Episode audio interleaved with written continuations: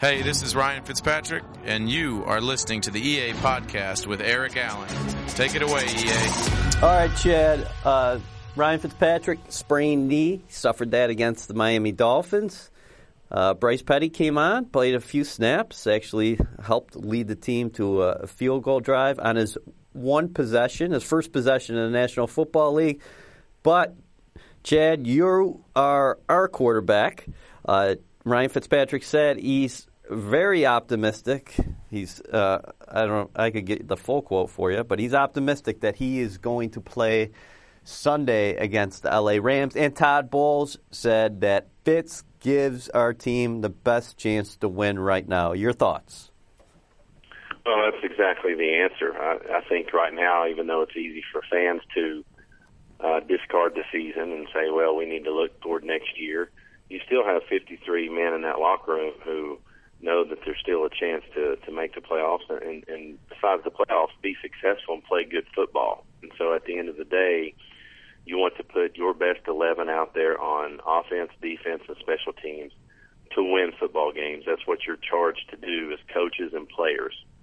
And so until there's another decision maker above Coach Bowles to say, hey, I want to see this guy play, he's got to put the best 11 out there. And obviously from what he and Coach Gailey and the staff have seen, Ryan Fitzpatrick gives them the best option and the best opportunity to win a football game. And that's the bottom line. There's no other discussion other than that. Are veterans always a little apprehensive maybe to go to the young guy because there's a comfort level with the veteran quarterback? In this case, we know Ryan Fitzpatrick knows this offense inside and out. This is not only his second year with Chan Gailey here in New York, but he played 3 seasons with him in Buffalo, and the guys to a man, and you know veterans love this, is he knows all the checks, all the reads, all the progressions, where everybody's supposed to be on every play. And for a veteran, there probably is, whether they're confident in Bryce Petty or not, there's always that uncertainty level there, right? There can be, but I think that is actually overrated, EA. I think that I remember when I stepped in and started playing in 2002, I think there was a confidence level in my teammates that I could handle the situation, and I hope there was. I hope that I was able to show in 3 years that when my number's called, I can handle the volume of information.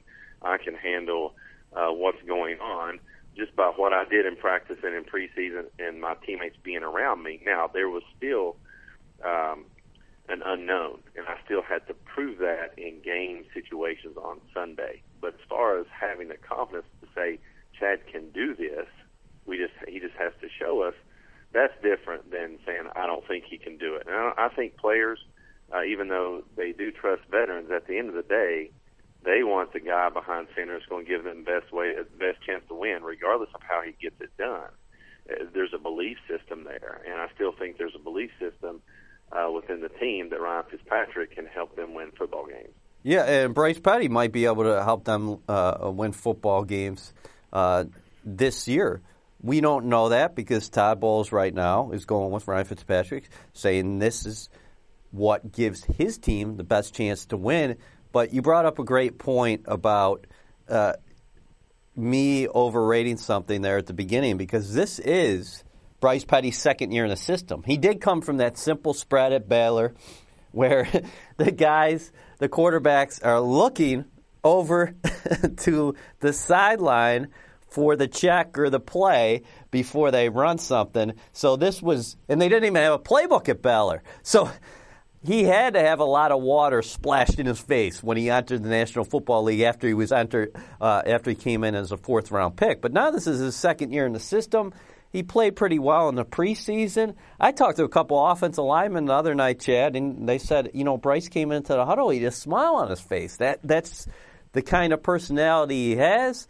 Completed a couple passes, and he seems pretty confident. So he's got to be chomping at the bit for his next opportunity. Well, there's no doubt as a competitor, you're always chomping at the bit to be the guy, to be able to go out and execute for your team and be able to make those plays for your team. And I still think, though, his learning curve is still drastic. There's no doubt that he has closed the gap for himself just in his own maturation process as a quarterback,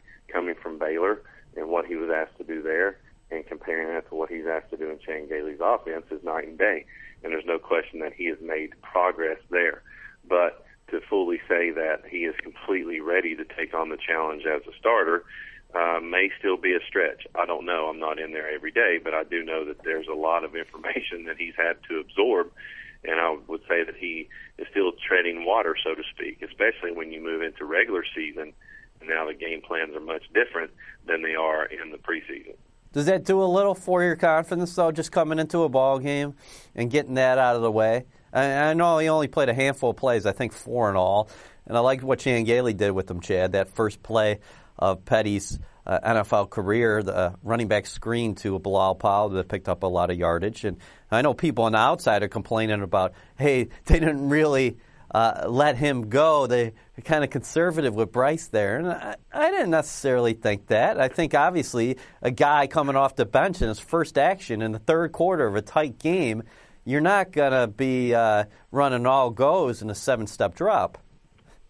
Well, that's completely false that they were conservative. Chan Gailey was just executing his game plan, trying to score against the Dolphins. And on that third down conversion, the reason that the ball was thrown short was not because Chan Gailey called it that way. It was because Bryce was actually hot. There was an unblocked defender, and he threw it to his hot receiver in Robbie Anderson to get rid of the ball and not take the sack. So Chan was just calling it the way he had been calling the game, regardless of who the quarterback was in the huddle.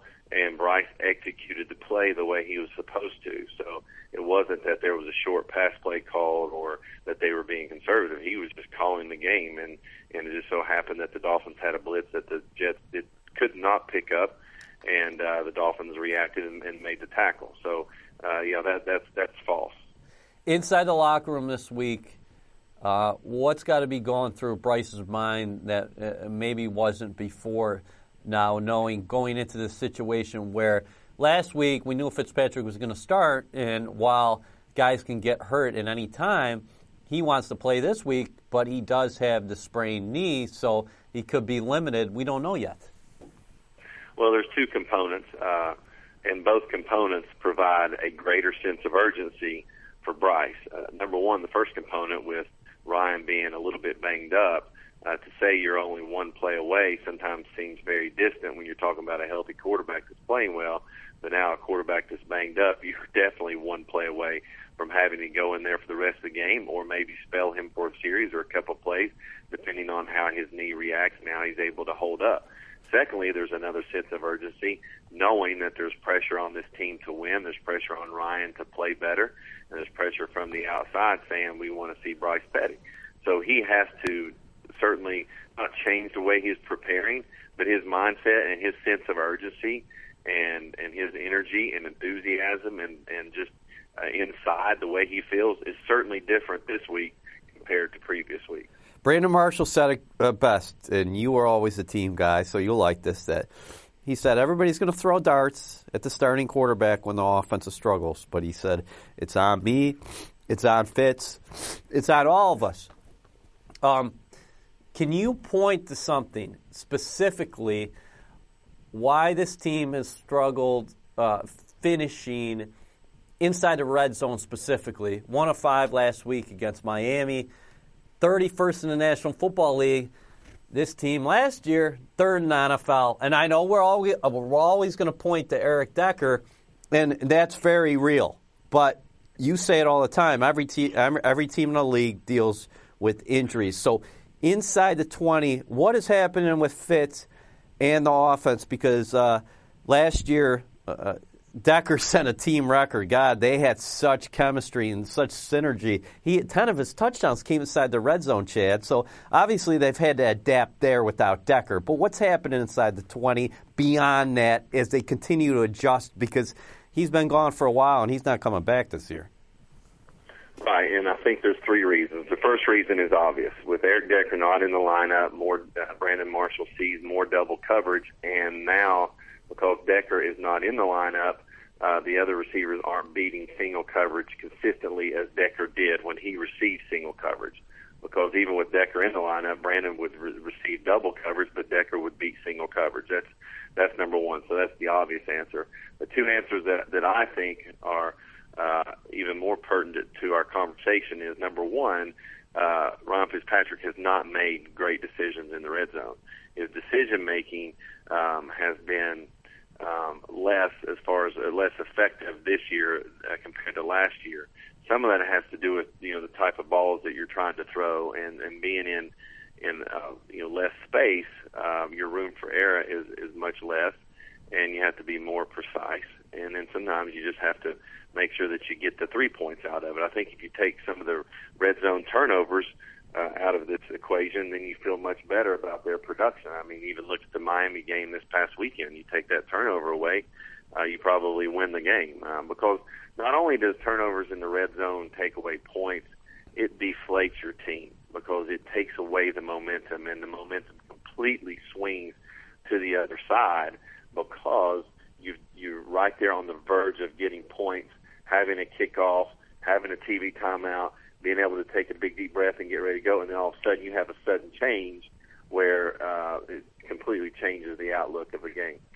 And then finally, I think that the running game has not come to the forefront for the Jets in the red zone. Sometimes when you're struggling in the passing game or you're struggling to put points upon the board, the running game can be the deciding factor to settle the offense down, to create an attitude and a tempo, and be able to gain some of those hard-earned yards in the red zone that are so hard to come by because of the lack of space. And sometimes when you look at the great red zone teams, they're very efficient in the running game, and I'm not so sure that the Jets have been efficient in the running game in the red zone. No, you're right. And it's interesting. It's that old adage is that if they're stacking up the box and they're challenging you to beat you with the one-on-one coverage, do you go to the passing game? Do you spread the field? Because maybe you spread the field to actually get down to the 20.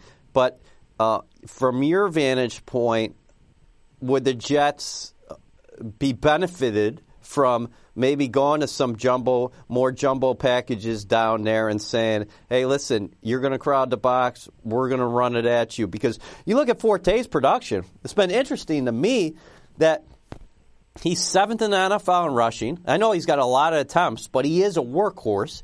The other thing is he's got 8 total touchdowns now, and he's scored touchdowns in 3 consecutive games on the ground. That's the first time he's done that since his rookie season.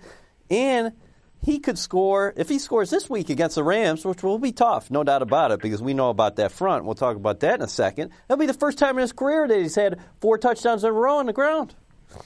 I mean, 4 games. Yeah, he's been impressive, and he's certainly been a shining light in this season, and proven to be a great pickup for the Jets. I've been really impressed by Forte and what he's been able to do, and so you would like to see some of that run production turn into touchdowns in the red zone and getting those hard yards and those types of things. And so I completely agree with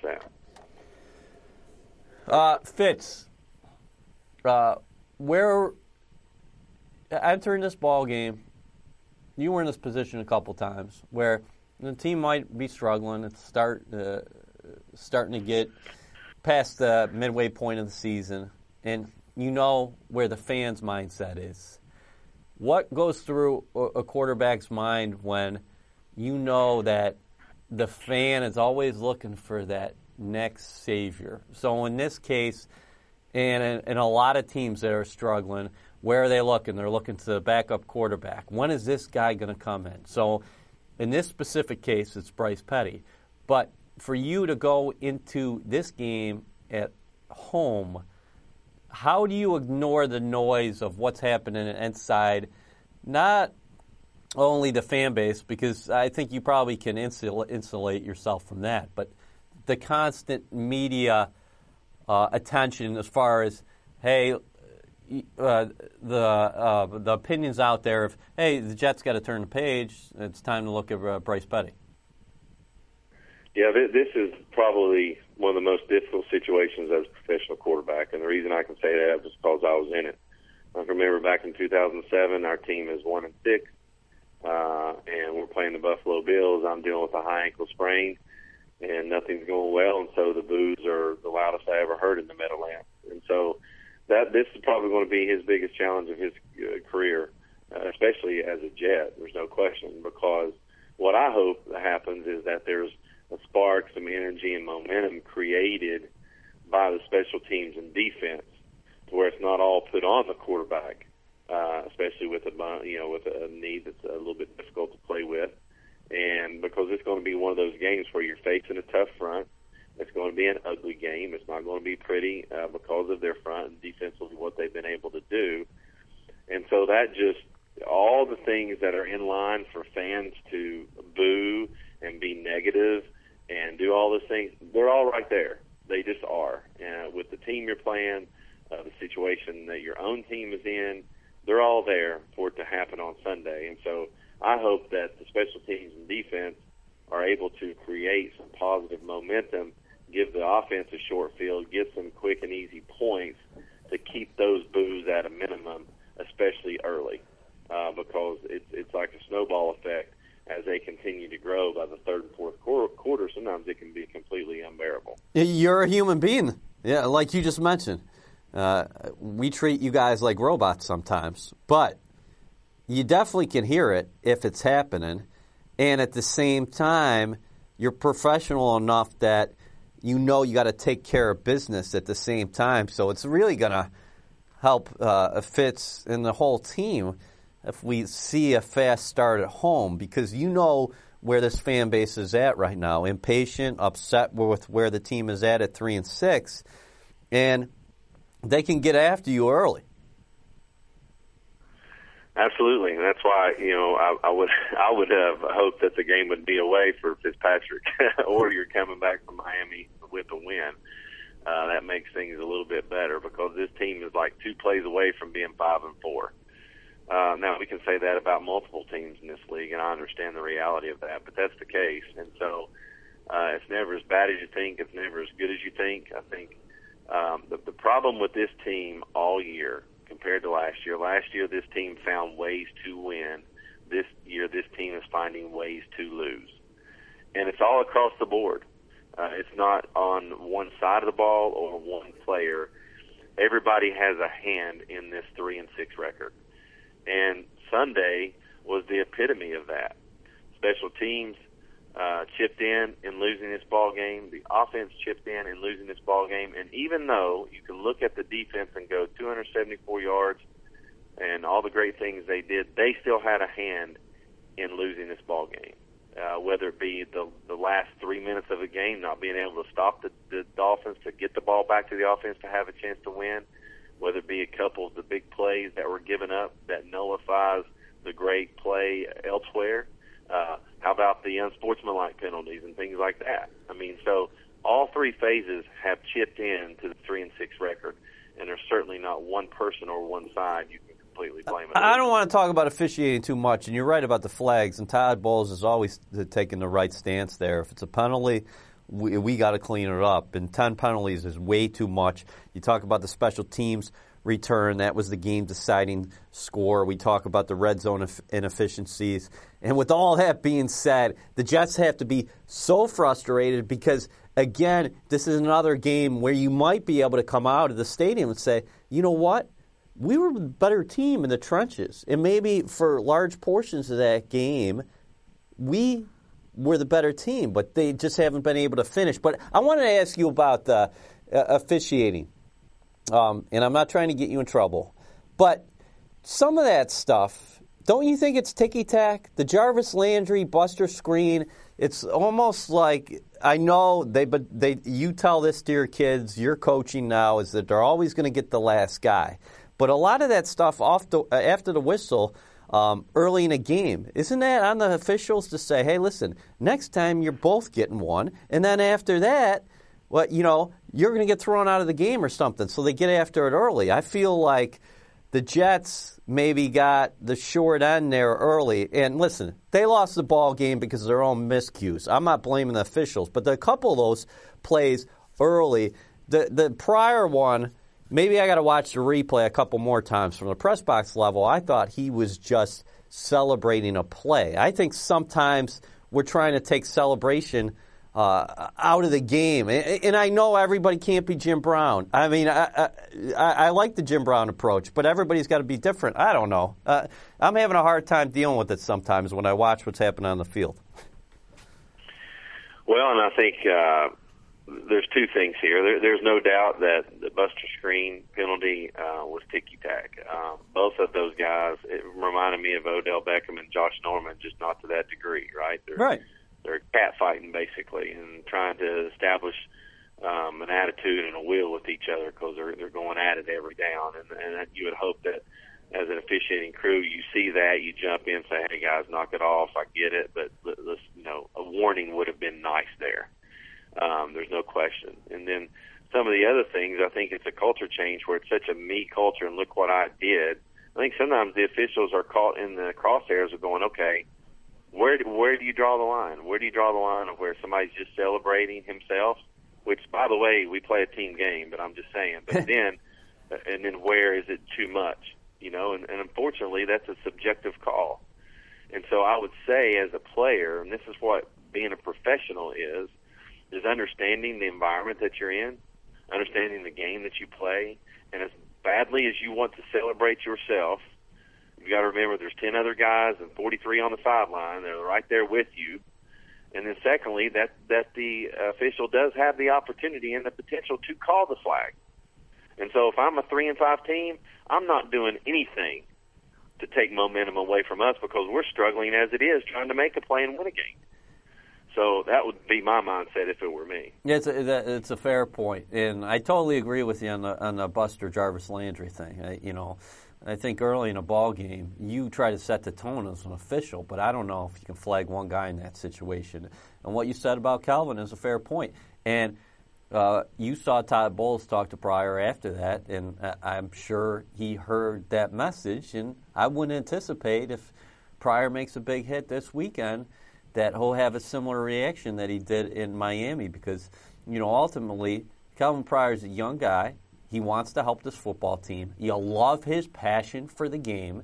You're the one who pointed this out to me last year, first before anybody, is that this defense was always different in 2015 when 25 was all over the field playing his game.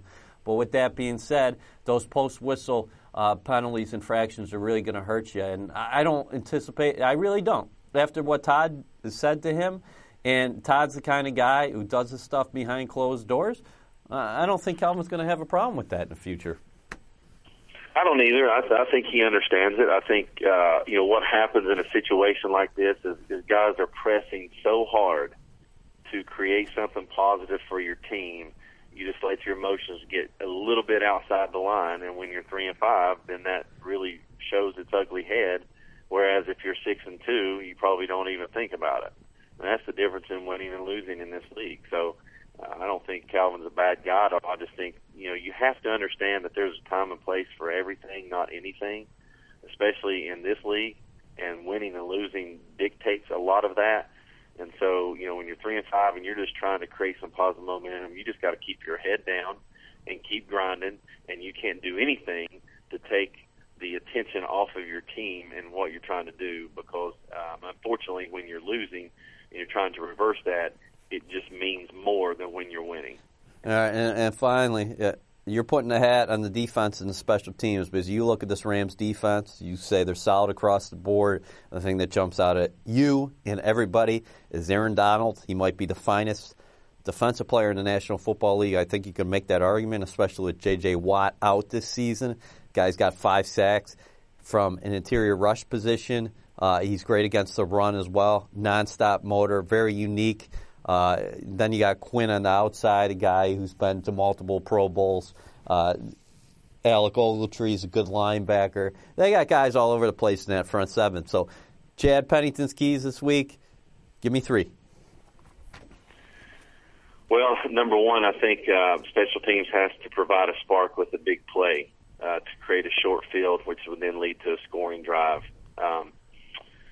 For the offense. Number two, I think the defense has to create turnovers. There were no turnovers created on Sunday, and even when you have great performances as far as statistics and total yards, the way you change momentum in a game is through turnovers. And those turnovers would actually nullify some of the big plays that they've been vulnerable to because it's a momentum thing and an attitude thing. So I think turnovers created by the defense is number 2.